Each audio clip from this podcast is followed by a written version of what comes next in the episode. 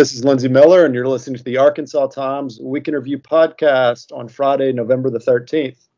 On this week's episode, we're going to talk about rising COVID 19 numbers, the aftermath of the presidential election, victory for President Joe Biden, and some other odds and ends. I'm joined as usual by Max Brantley. Afternoon. So we are, as I said, taping on Friday, and uh, the governor just announced we set a blew past the previous records, some 2,300 new COVID cases, and uh, the governor took what has become a familiar tack to dealing with difficult problems. He's created a task force. force. you know, uh, yeah. I mean, what when he announced this yesterday, I, I I just was dismissive because I mean that's what he does and it's the same old people and the same old lobbyists and the same old doctors and the same old story, which is if that we don't need to put any restrictions on businesses and we don't need to go to school virtually. We just need people to wear a mask. And I guess he's going to spend 1.6 million dollars advertising that people should wear a mask, but I look around me in Arkansas and there's just a lot of people that just don't really give a rat's behind what he says. So, you know, I, I just think we're going to you know, and he he wants to play football, and sounds like Dr. Romero really doesn't like the idea of playing basketball in high school because it's indoors. But you know, we're not going to stop that either. It's you know, the governor just said, you know, we just can't go to virtual school in class. School is too important, and and, and I understand there's a strong argument for that. But like today, they just announced both Bentonville high schools, and these are like two of the biggest high schools in the state. One is, I think, the biggest, or it used to be, they're going virtual for two weeks. I mean, so what's the difference when you're pivoting in that because so many people are getting sick and so many people are in quarantine? I mean, it's I, I don't know. I, I'm just kind of depressed about it all. But I'm I'm not going anywhere. I'm stay I'm stay at home. Well, yeah, especially there. A number of the universities are going to either shut down entirely or go virtual between Thanksgiving and the end of the year. And uh, there was a rumor floating around that K through 12 schools would be uh, required to do the same. Johnny Key uh, shot that down earlier in the week, but that and, the and the and the governor reiterated that today that that was not going to happen. That was not in the plan. And that that is uh, seems to be largely tied to the economy because uh, parents need a place to put their kids. Oh, sure. I mean, well, it's all about the economy, and you know, and he made it very clear today that this task force. He was asked some questions about business restrictions, and you know, Leslie Peacock asked him about a rumor that some of these chicken plants will let you have one paid time off for quarantine, but not a second time, which means you probably won't quarantine that second time. You probably go to work whether you're infected or not. And he said, "This isn't about business. This is strictly about managing hospital," which is kind of seemed to be saying is I'm expecting this to get worse, and so we just got to figure out a way to manage our hospitals, which is primarily that you know balance the load. I mean, some parts of the state have enough space and some don't. I he had put up a figure today that I southeast part of the state I think is like maxed out on ventilators. So we just got to figure out a way to share our ventilators. I said, no, that's a there's a strategy for you, you know. But we're not. He said we're not going to do any lockdowns. That's not part of the plan. They're not any good. That's not what and there was really kind of a nice moment. You know, there'd been a release.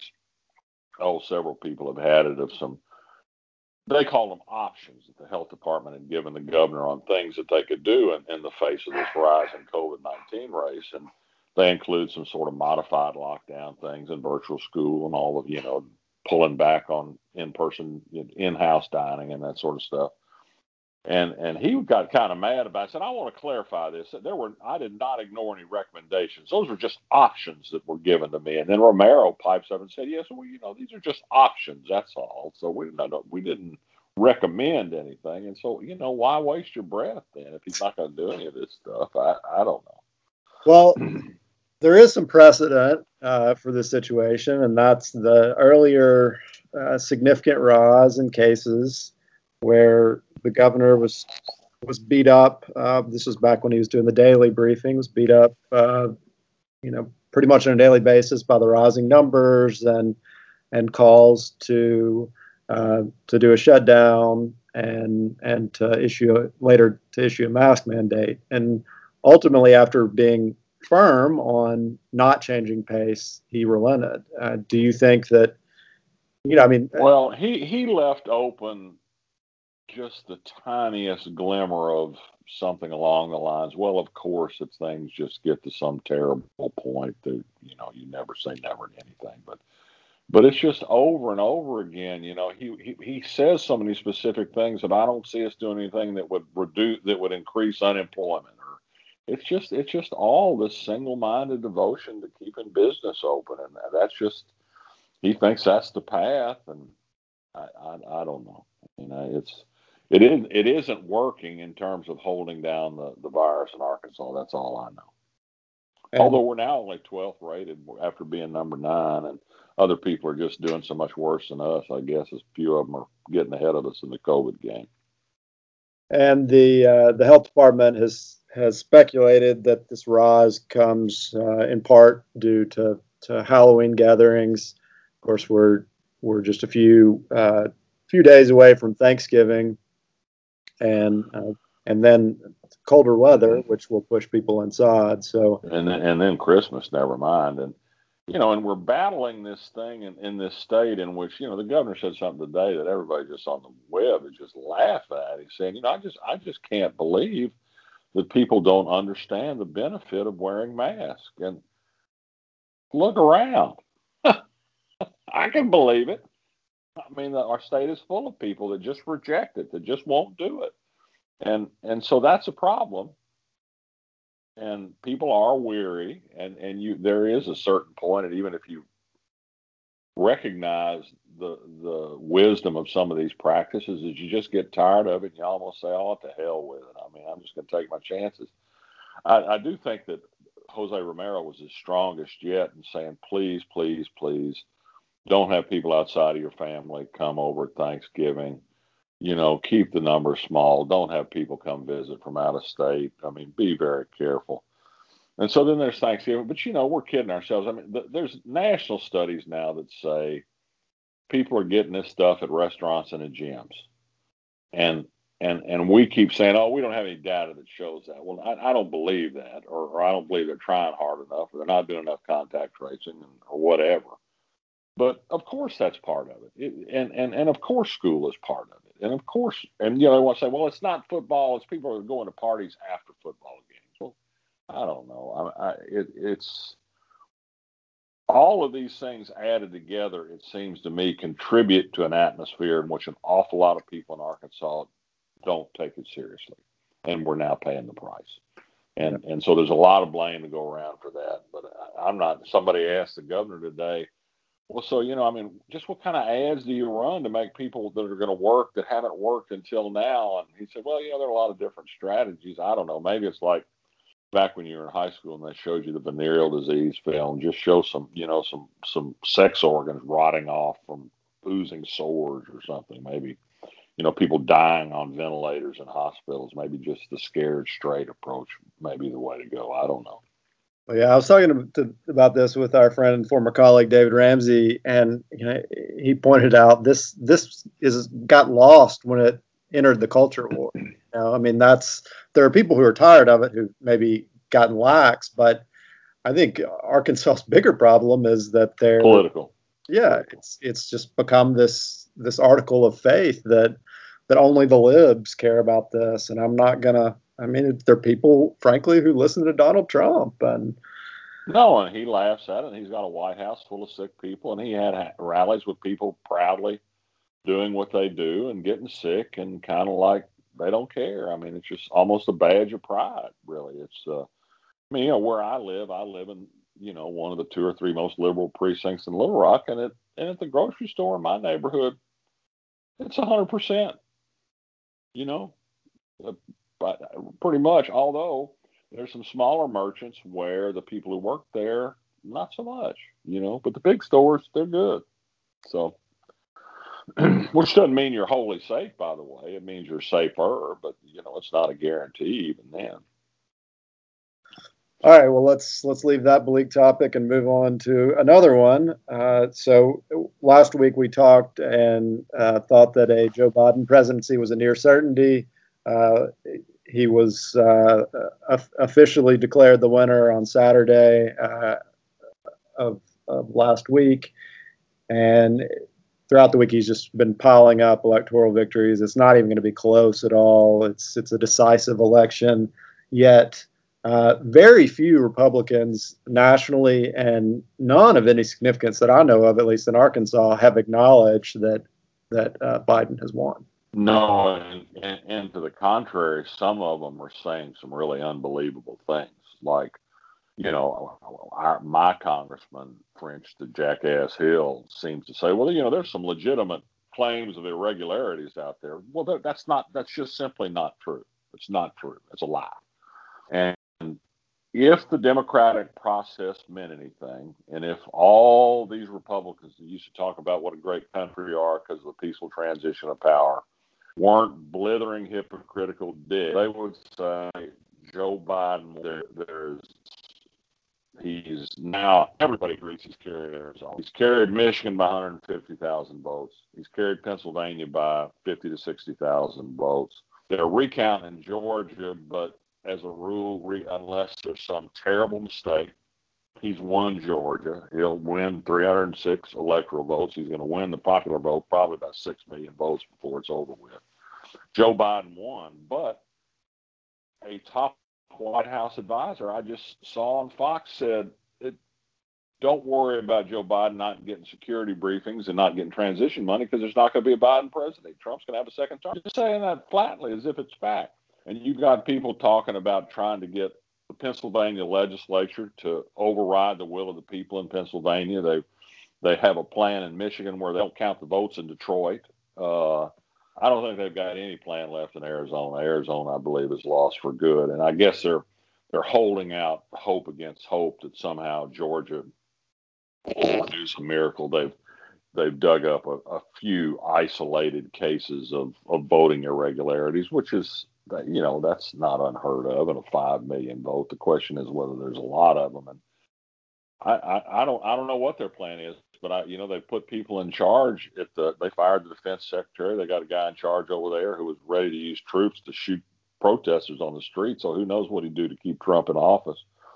Uh, this is happening all over government. I, I just think there's it's just kind of Trump doing Trump in business, but in in the office of the president of the United States. I mean he he'd be sued and not pay his people and get away with it and get his debts discharged. And I just think somehow he's waiting for a miracle in the White House. And it's really shameful that Republicans are playing along with it, from Mitch McConnell to, to John Boozman to Tom Cotton to all the rest of them. It's uh, it's shameful that, that, that they're going along with uh, defying the will of the people. But you know, I, that's I, I, I'm just really kind of nervous. I don't know what the end game is really. I Trump hadn't been seen since election day. I I I don't think if if he can assemble enough generals that, that he might not try a military coup. I, I don't I don't put anything past him really. Well, so what what do you chalk up this acceptance by Republicans to? I mean, Trump has has, as you say, made a career out of lying and, and getting people to buy in lies, but you know the the folks you just mentioned, our congressional delegation, they're not idiots, or most of them aren't. They they know that Biden actually won.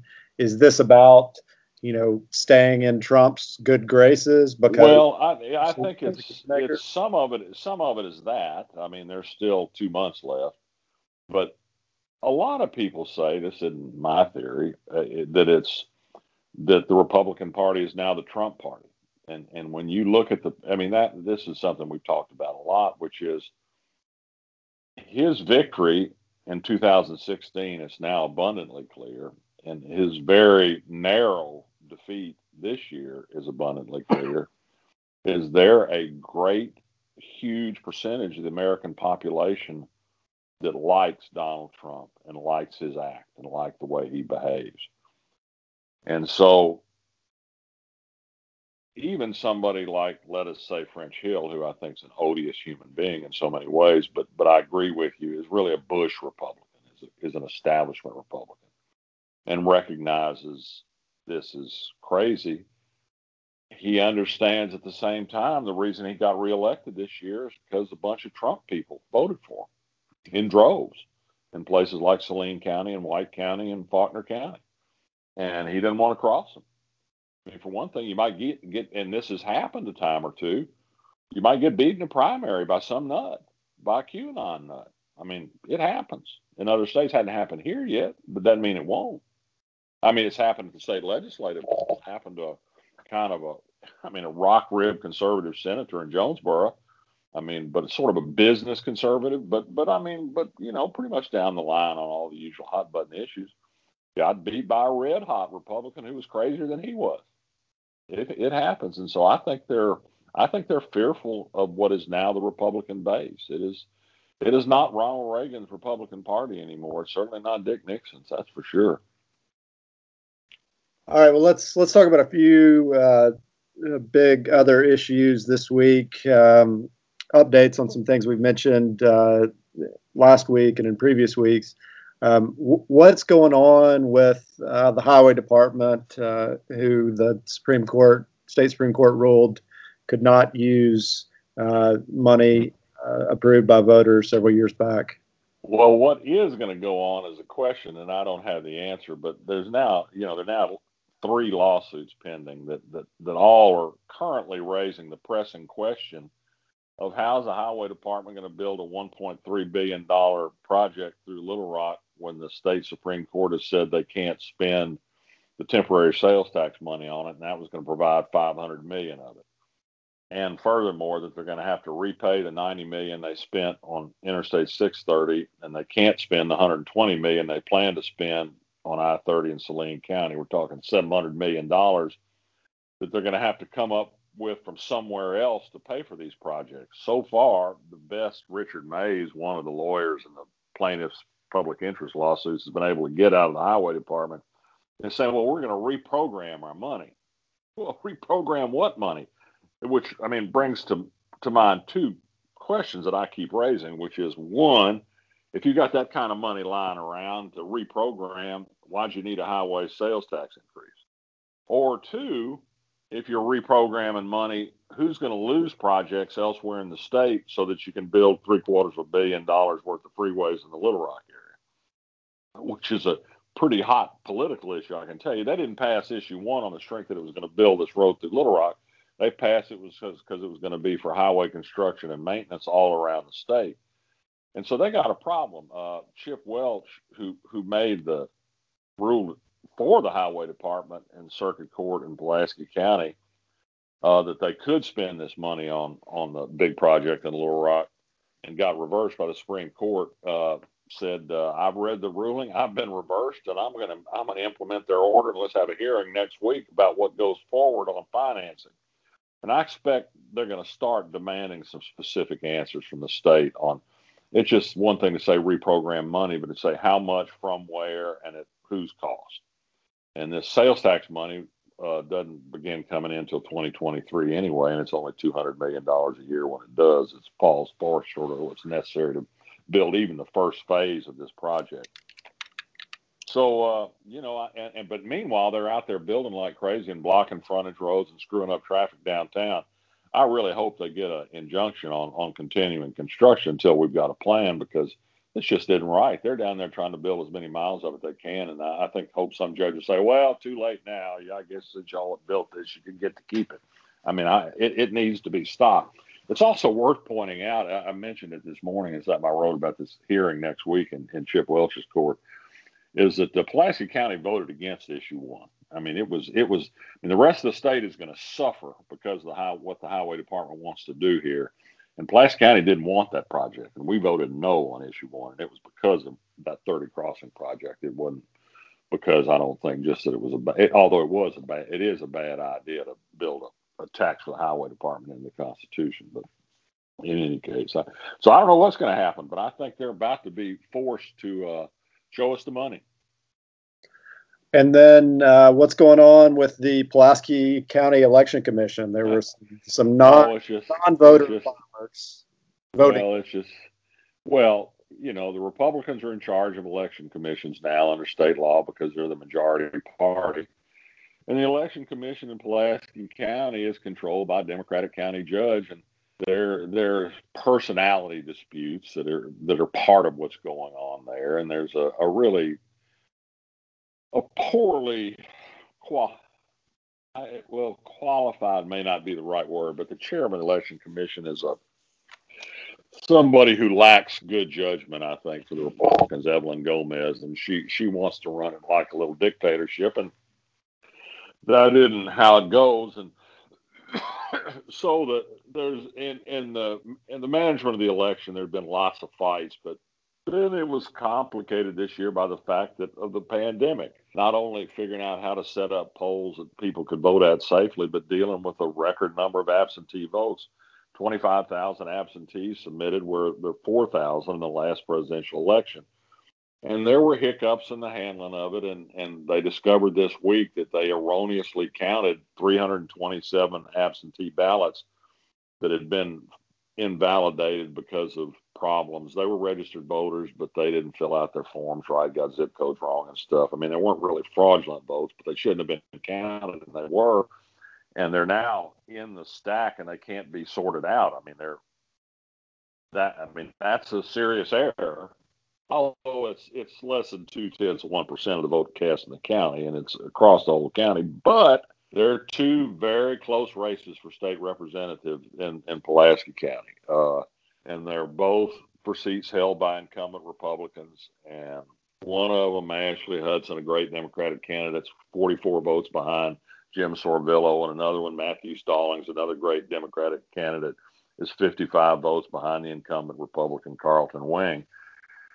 And so the Republican Party has been trying to pull off, try to get those votes segregated, and tried to get they tried to get the chairman to have an illegal quick meeting to halt the counting and all kinds of stuff because they want to protect those seats. Although, you know, the Democrats also could be affected by uncounted votes or votes that shouldn't have been counted and so there's just been this this constant drama, and they're still today's the deadline to get it done, and it looks like they're going to finish. And as we record this, there's still about oh I think 1,300 votes that are up in the air that could change the outcome of those races. And if and if it does, the Republicans are going to scream bloody murder on them. Not sure what you can do except to hold the election over again, and you'd have to go to court to get a decision to do that. And so I just don't know. I, I it's uh, it's hard to say what's going to happen. There there is a of course at the same time I'm saying this and Republicans think they're somehow getting screwed. Progressives have been calling me all week complaining about the Republican majority in the election commission and their dirty dealing. And so I think a lot of this really can boil down to personality conflict and the fact that this was an extraordinary election with extraordinary challenges. And but uh, I would predict that there's a way for the legislature to jack with the Pulaski County Election Commission next year, they they will find a way to do it and try and diminish their ability to be autonomous in the operation of, of elections. If I were going to predict anything, but but uh, the sad news is is looking hoping against hope that they can pick up some votes and and pick up two seats in Pulaski County doesn't overcome the fact that uh, the Republicans wiped out the Democrats again. The Democrats didn't gain a seat anywhere and they lost seats. Uh, they were lucky to hold on to one or two that they held on to, and the they're they're now. I mean, they're now in the, the status of the Democrats in Alabama. I mean, just virtually meaningless, just tokens at the legislature. So it'll be just a matter of sitting back and watching the car crash. Okay, uh, let's move on to endorsements. Oh, I don't know. Do I have any? Well, I made a, I, dragged out my Diana Kennedy uh, Mexican uh, cooking book and made uh, frijoles borrachos, a lusty plate full of drunken beans, which uh, has a can of beer in it, which is why it's called that. But it's and they're sitting on the stove, and I've had a bite of them. Pinto beans with a little fat back and some serrano peppers and a few tomatoes and onions, and it's uh, just the right kind of food. It's a great cookbook, and she it's uh, it's good stuff. So I recommend some Mexican cooking. It's nice. not very hard. Bean, beans and rice is a staple meal meal in the Millar household. Oh yeah, I love it. Uh, well, I, this may be a repeat endorsement, but I'm going to endorse uh, the children's writer Kate DiCamillo. I think I've said a number of times that one of the chief pleasures of parenthood for me is reading to my boys. And I have a 10 year old who still thankfully lets me read to him. But now um, my six year old is getting to where he can handle some kind of longer chapter books. So I've been chapter books. Been going back and reading uh, some things that that my older son read on his own that I, I didn't get to read to him. So uh, we just read Because of Winn Dixie, which I think was DiCamillo's first book, um, and it's just just about perfect. Uh, her her dialogue is is dare I say almost Charles Portis esque. It's wow. funny. Um, it's, it's they're always a little bit sad, um, but it's written in a way that that registers with kids. And she's she's really had um, a lot of success kind of across the kids book spectrum. Um, my my kids both love the mercy watson series which are kind of early chapter books that you know we started reading to them when they were three and four about a, a pig who is um, basically the the child of a childless couple who they describe as a porcine wonder, and her addiction to hot buttery toast. Um, mm-hmm. th- those are great, but uh, because of Winn Dixie was just so fantastic, and uh, I had previously read The Tale of Despereaux, and um, yeah, I guess that. Oh, what was the other one?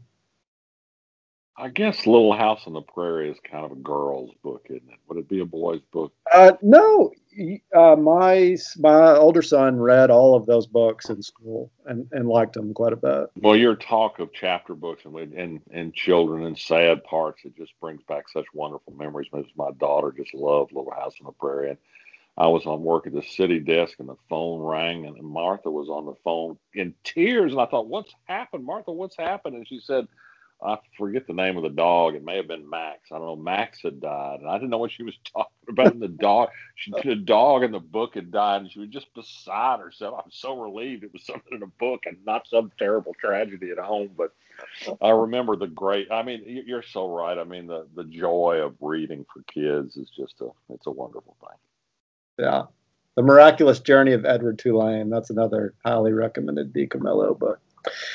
All right. Well, we will leave it there. Leave it there. Everyone, uh, stay vigilant, stay healthy, and we'll be back next week. See you around.